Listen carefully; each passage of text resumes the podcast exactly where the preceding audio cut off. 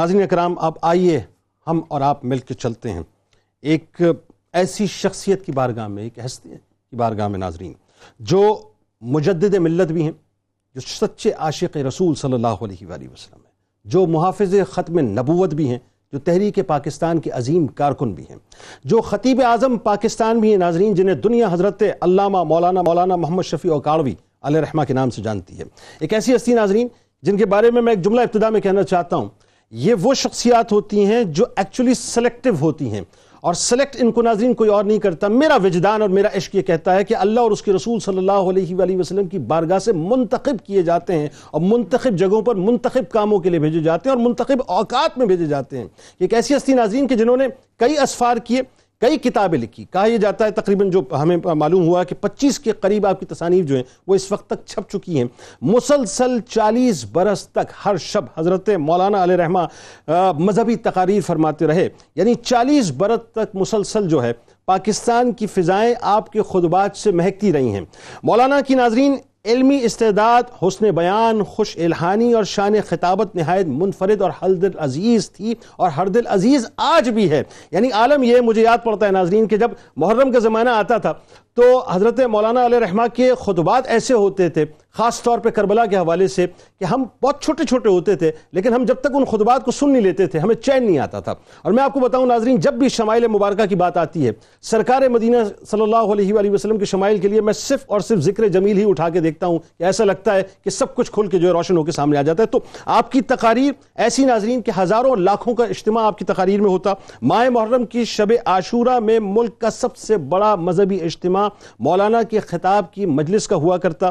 پاکستان کا کوئی علاقہ ناظرین شاید ہو جہاں حضرت مولانا نے اپنے خطابت سے لوگوں کے قلوب کو منور نہ کیا ہو۔ یعنی یہ تو ناظرین ان کی زندگی کا ایک پہلو ہے۔ لیکن میں آپ کو بتاؤں، یہ جو عاشق ہوتا ہے نا، اس کی زندگی کے کئی خوبصورت سے اور کئی حسین سے خوشبودار پہلو ہوتے ہیں۔ ایک پہلو کی جانب میں آج اشارہ کرنا چاہتا ہوں، جو میرے دل کے بڑے قریب ہے۔ آپ کو یاد ہے ناظرین، پاکستان میں باون اور ترپن یعنی انیس سو باون اور ترپن میں تحریک ختم نبوت کا باقاعدہ آغاز ہوا۔ اور اس تحریک نے جو ہے بنیادی طور پر ہمارے قلوب کو جو ہے وہ متحرک کیا اس بات پر کہ ہمیں بھی کھڑے ہو کر ہراول دستے کا کردار ادا کرنا چاہیے۔ ختم نبوت میں محض ناظرین، سید عالم صلی اللہ علیہ وآلہ وسلم کی عزت اور ناموس کے لیے پوری قوم کھڑی ہوئی تھی۔ اور مقصد یہ تھا کہ اس ناموس کی محافظت کے حوالے سے کام کیا جائے۔ حضرت مولانا علیہ رحمہ ضلع مونگومری ساہیوال اور پنجاب کی سرگردہ شخصیات میں تھے۔ لہذا حکومت نے آپ کو قید کر دیا چونکہ آپ بہت متعارک کردار ادا کر رہے تھے اور دس ماہ تک آپ کو مونگومری کی جیل کے اندر قید و بند کی صحبتوں کو برداشت کرنا پڑا۔ اسیرے کی ان ایام میں ناظرین، حضرت مولانا کے دو فرزن تنویر احمد اور منیر احمد، جن کی عمر بالترتیب تین سال اور ایک سال تھی، انتقال فرما گئے۔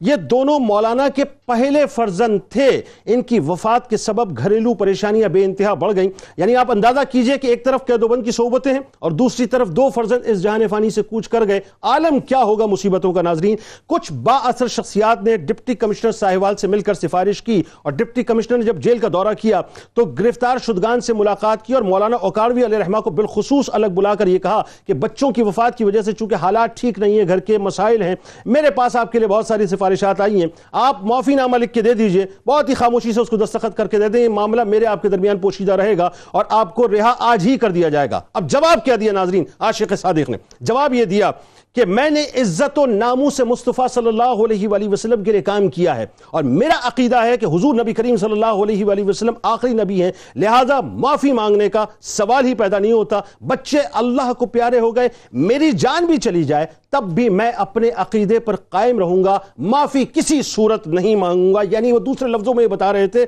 کہ محمد کی محبت دین حق کی شرط اول ہے، محمد کی محبت، دین حق کی شرط اول ہے، اسی میں ہو اگر خامی، تو سب کچھ نامکمل ہے۔ صلی اللہ علیہ وآلہ وسلم۔ ناظرین، اس کے بعد ظاہر تاریخ نے دیکھا کہ حکومت آپ پر بہت برہم ہوئی، بہت سختی کی گئی اور پھر آپ کو جو ہے دفعہ تین کے تحت نظر بند کر دیا گیا اور ملاقاتوں کا سلسلہ بند ہوا، لیکن آپ صبر و استقامت کا پہاڑ بن کر ختم نبوت کی محافظت کرتے رہے۔